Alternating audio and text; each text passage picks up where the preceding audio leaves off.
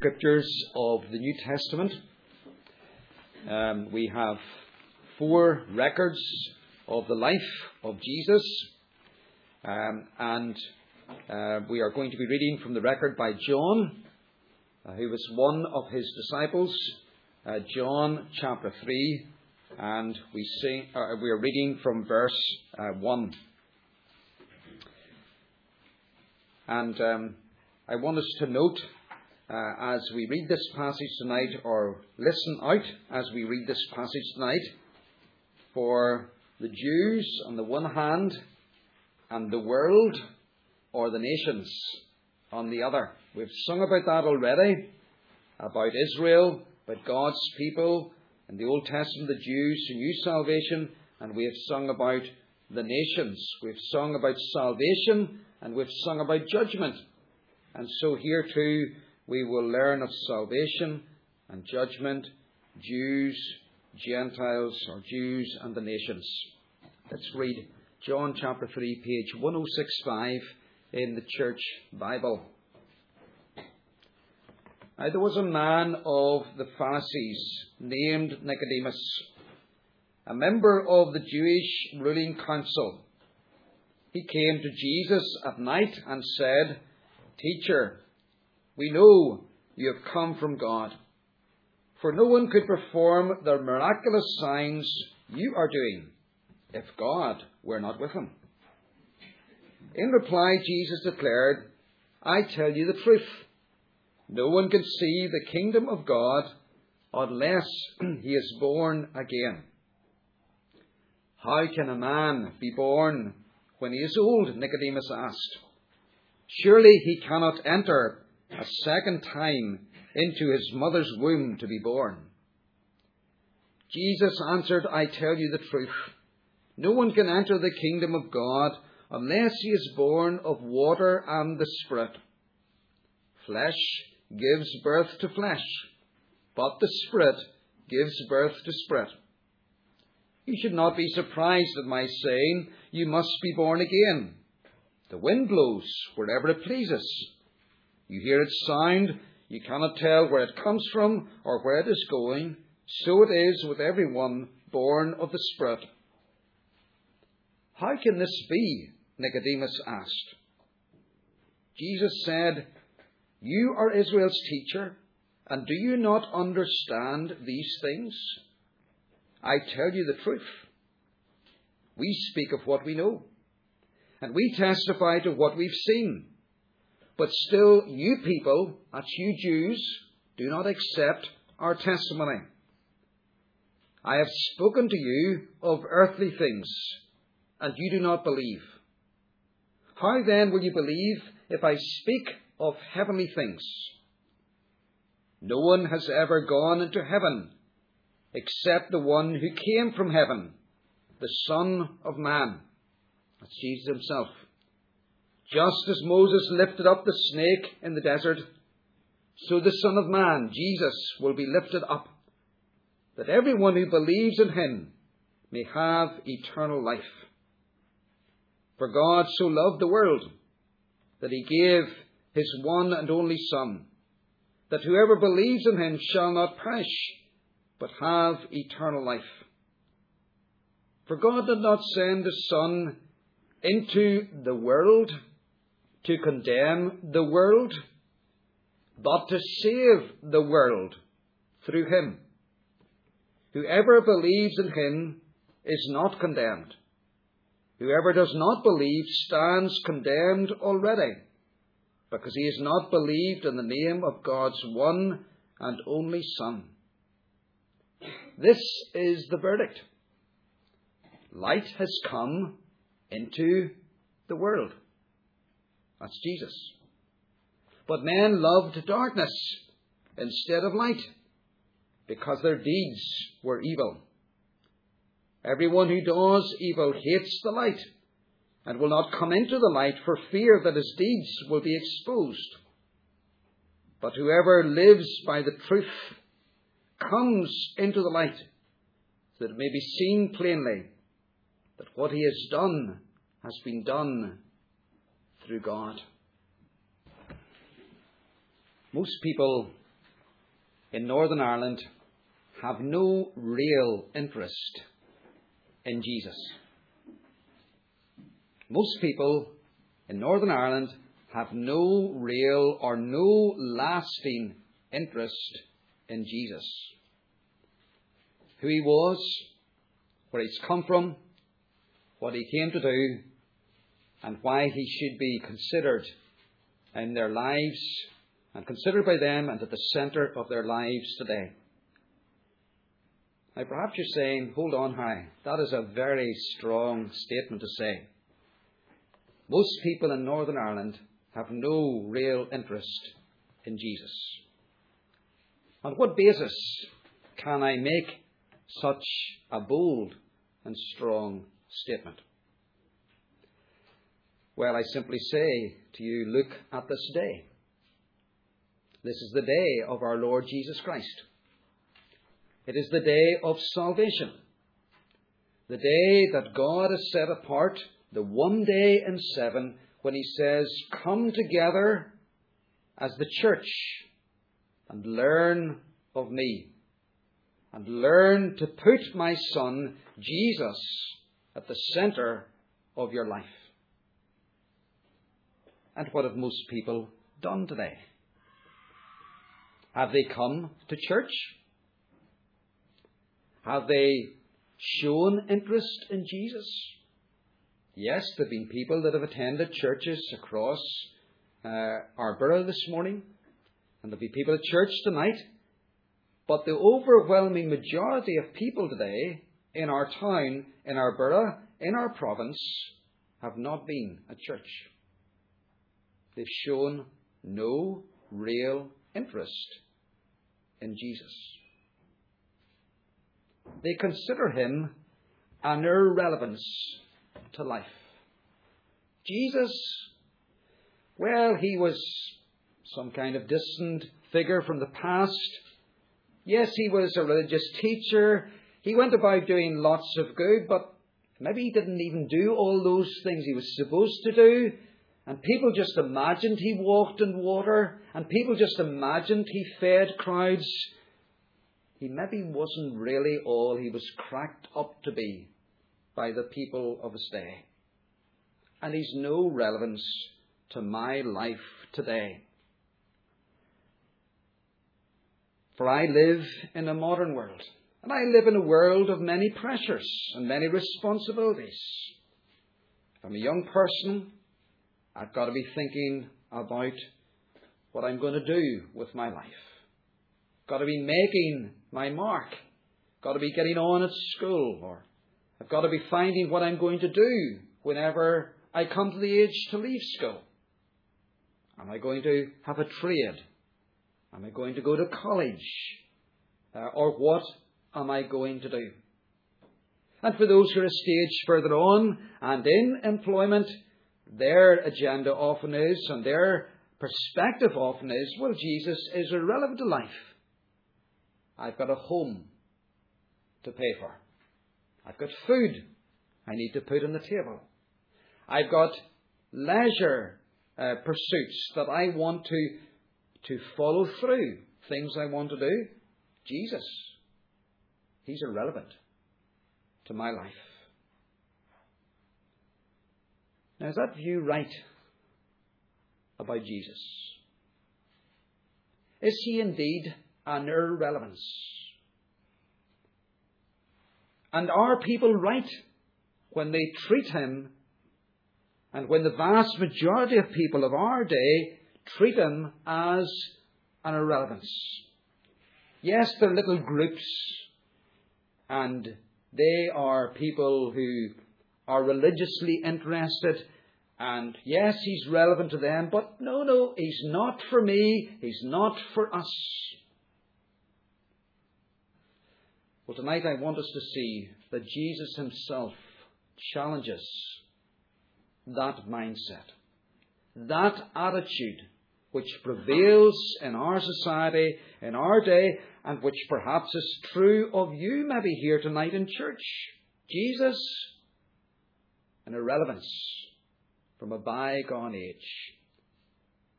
We're turning tonight to John chapter 3. And we want to look at one verse, uh, just one little section, one statement, one sentence, if you want to put it like that. It's John chapter 3, page 1065, and I want you to put your finger on verse 17.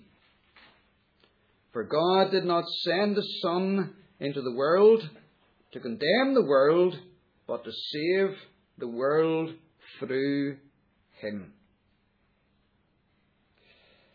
You see, in Jesus' day, for the vast majority of people that lived at that time, he was a non entity. There was only a little group of people, the Jews, who had an interest in a Messiah, in a Christ, in a Saviour. And these people, this little group, they saw those outside the church, well, they are only for judgment. And in this verse tonight, Jesus challenges those two mindsets. He challenges the mindset out there in the world which says, Jesus, he's an irrelevance. And he also challenges the mindset which is in the church often, which says the people out there, the world, is only for judgment. I want us to see how Jesus presents himself here in this verse when he says, For God did not send his Son, for God did not send me, Jesus, into the world, not just into Palestine, but into the world, um, that he might, or that I might judge the world, but that the world might be saved through me, in other words, is what Jesus is saying. And we want to see here how Jesus presents himself and sets himself forth in two ways. And if you've got an order of service and you turn to the back of it, you'll see that the title of our sermon is Jesus, You, and the World, or Jesus, the World, and You. What relevance is Jesus to the world and you? And in our verse that we're looking at tonight, Jesus presents him first of all, self first of all, as the future judge. The future judge. And that's important. The word future judge of the world, of all peoples, of all nations. The man to whom Jesus has been speaking in this chapter, Nicodemus, is from within the church. He's a Jew. And he has had the first half of our Bible and has studied it for years and years from his childhood days, and he's now a teacher of the first part of the Bible, what we call the Old Testament, Genesis through to Malachi. And as Nicodemus and his fellow Jews have looked at the Old Testament, they have seen and they now believe that the Christ, his role, his relationship to the nations, his relationship to the world will be what? To condemn the world. To judge the world. When Messiah comes, when Jesus comes, when the Christ comes, to us Jews, when he comes to the church, then what's he going to do? He's going to judge those awful Romans whose soldiers occupy our barracks, whose people collect our taxes, whose officials harass us and annoy us, and who rule over us. He's going to judge them. We are going to be rid of them. We're going to be free from them. And they could have gone to Scripture to support that. Psalm 98 that we sang earlier. For to judge the earth he comes. He's coming to judge the nations. He's coming to judge the Romans. He's coming to judge the Gentiles. And that's all that they thought and saw. And they were right, but only up to a point. They were wrong, badly wrong, in this respect, in that they saw Jesus the Christ who would come to them, the Jews and the church, well, with regard to the nations, he would only judge them. He would condemn them. He would cast them into the fires of hell forever. Did you see, the Jews failed to understand that there were two comings of Jesus. A first coming unto salvation, not just for the Jews, but for the nations. And the second coming unto judgment. Judgment not just for the nations, but also for the Jews.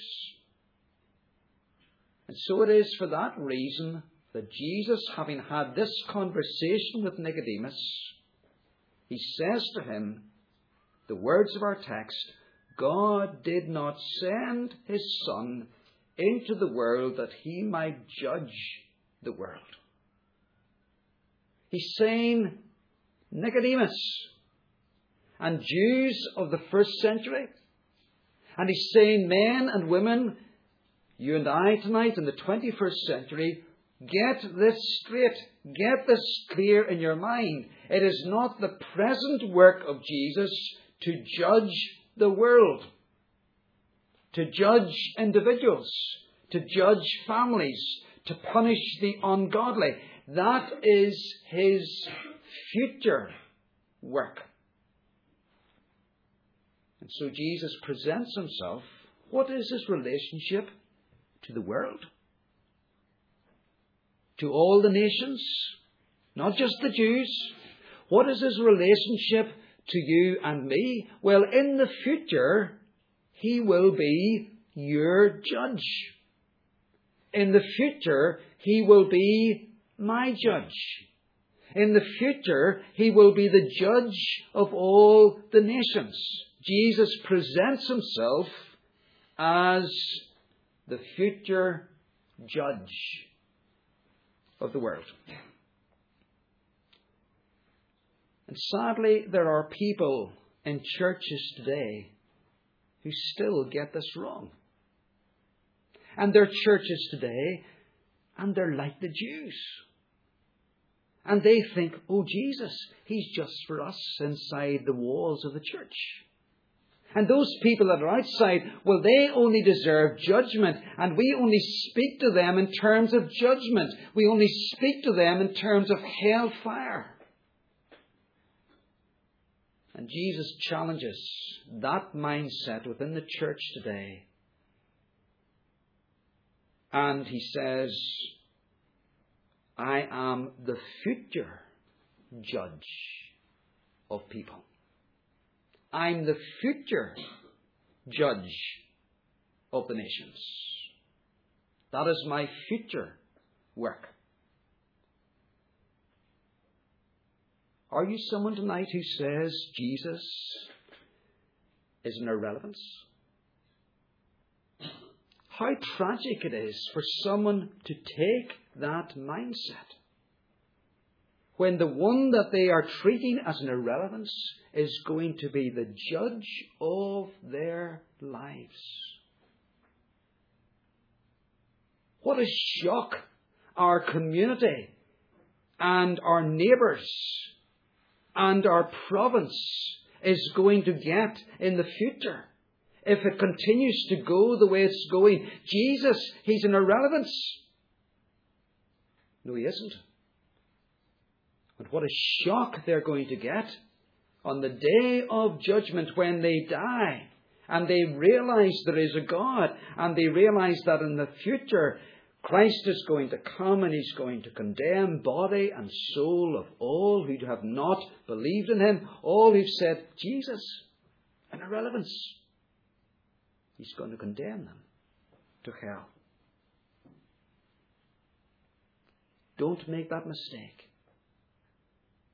That is so prevalent in our day of saying Jesus is an irrelevance to my life. Not important. Not a priority. Not even on the radar. Because the reality is, He is your future judge. But then let's see, secondly, how Jesus is the present Saviour. We've seen what his relationship is to the world in the future. Yes, in the future, not now does he condemn the world, but in the future he will condemn all who have not believed in him. But what is his relationship now? Look at our text again. For God did not send his Son, and all that that cost him to send his Son into the world that he might judge the world now. That'll happen in the future. But that the world might be saved through him. It was not the purpose of Jesus in his first coming. That's when he came in Bethlehem. Came at Bethlehem. Came through the womb of Mary and was born in that stable and was seen and worshipped by the wise men and the shepherds. It was not his purpose when he came then 2,000 years ago to judge the world.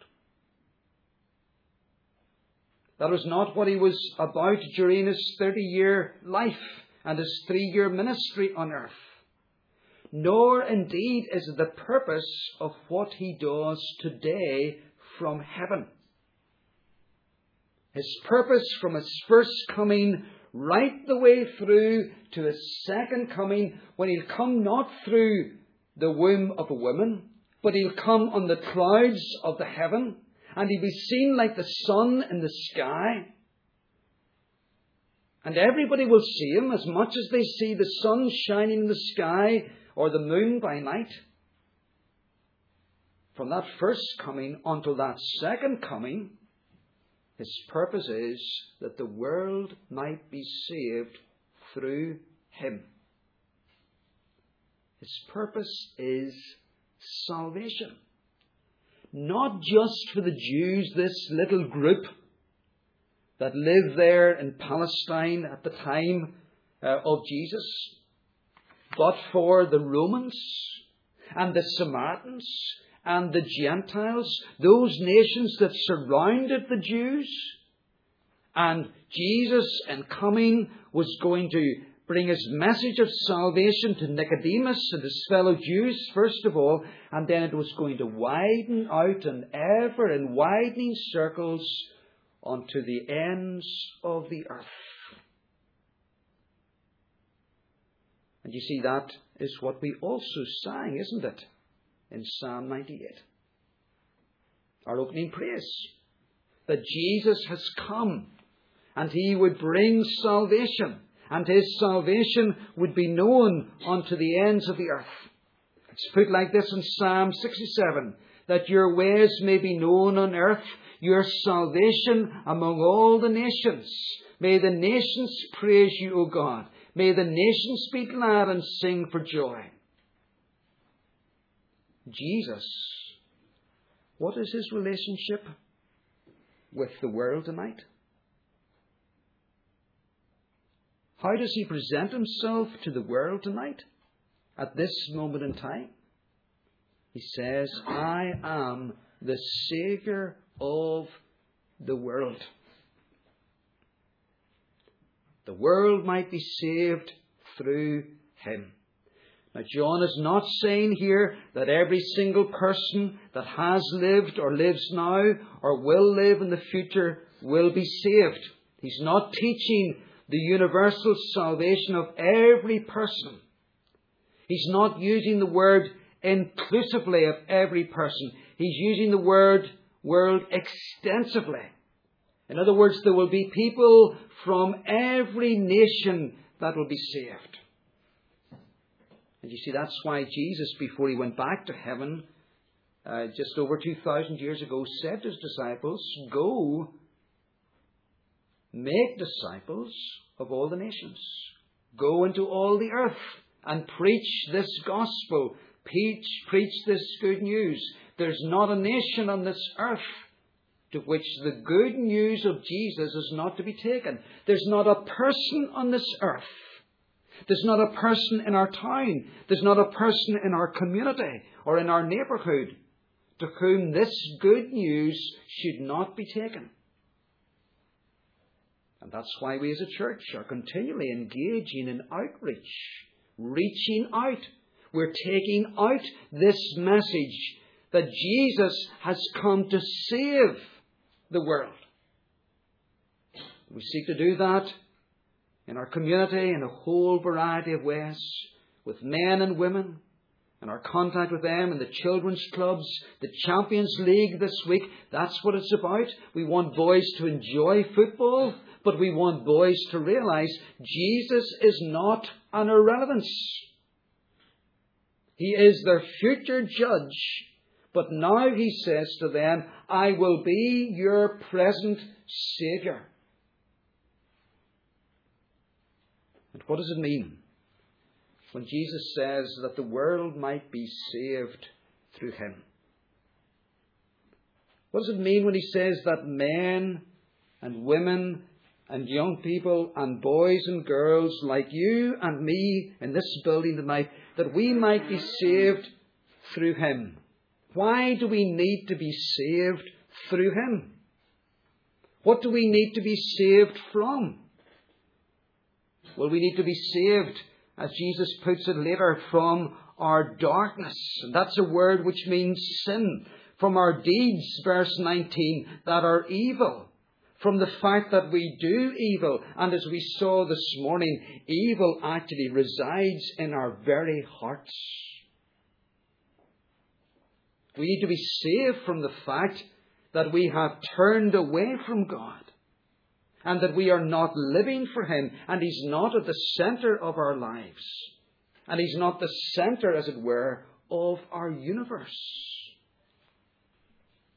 And so we need to be saved from sin, from evil, that otherwise brings the judgment of hell. Now, how are we saved through Jesus? How can Jesus save us? What's so special about him? Well, he lived the sinless life that you and I do not live. There was no evil in him, we're told. Only righteousness and goodness. And so he then took that sinless life, and what did he do? He offered it to his Father on the cross. He didn't need to die, but he said, I am going to die. I will die to save others, that they are forgiven their sins. And you see, it is, that's why Jesus said that the world might be saved through him. There's only one way for the world to be saved. There's only one way for you to be saved. And that is through Jesus the life he lived that was sinless, the death that he died, which was for in the place of sinners, taking God's judgment and then bringing life to people. So, the world might be saved through him. He is the present Saviour. And how are we to respond then? How does, how does Jesus save us? We'll go back to verse 15 in our chapter. And it talks about that everyone who believes in him may have eternal life. Verse 12, uh, Jesus challenges Nicodemus about, I've spoken to you, but you do not believe. And right through this passage, there is an emphasis on believing. Verse 21 talks about whoever lives by the truth. You see, whoever believes the truth. So, what are we to believe? Well, we're to believe that Jesus Christ is the person of supreme relevance for your life and mine. There is not another person on the whole universe, past, present, or future, who has the relevance that Jesus Christ has. We're to believe that. And then we are to believe that He is the one through whom we're saved. And we're to come to Him and say, Yes, I am evil as your word says I am evil. And you are good and gracious and saving as your word says you're saving. Save me. I confess my sin. I turn from my sin. I believe in you. I take you as my Saviour. Jesus, his relationship with the world, and very precisely his relationship with you, with me. He will certainly be our future judge. Every last one of us. Make no mistake about that. Is he now your present Saviour? Do you have that relationship with Him? That He came to create, that the world, that you might be saved through Him. His sinless life, His death for your sin, His resurrection from the dead.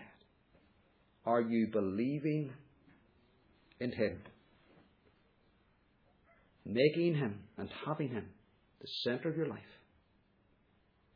Are you treating Him as an irrelevance? Amen. Let's pray. Our God and our Father in heaven, we thank you again for the Son of Man, for Jesus, your Son, the second person in the Godhead, who came down from heaven, who left your presence and took flesh and bone to himself our flesh and our bone. But he did not take him, our sin to himself, in that he was without sin. And though he was tempted in every way as we are, he did not sin. We thank you that it was on the cross that he took our sin, the sin of his people, the sin of people from the nations the sin of people from all ages. But he took that to himself so that his people who believe in him will be saved. O Lord God, confront us tonight with the relevance of Jesus to our lives, to our community, and our town, and our families. He is coming again, and he will surely judge the world, every last life that has been lived or shall yet be lived. But now he stands before us, and he says, I have come not to condemn the world, He stands before us tonight as individuals and he says, I have come not to condemn you now, but that you might be saved now through me. Help us to believe in him, to receive him, and to rest in him as our only Saviour.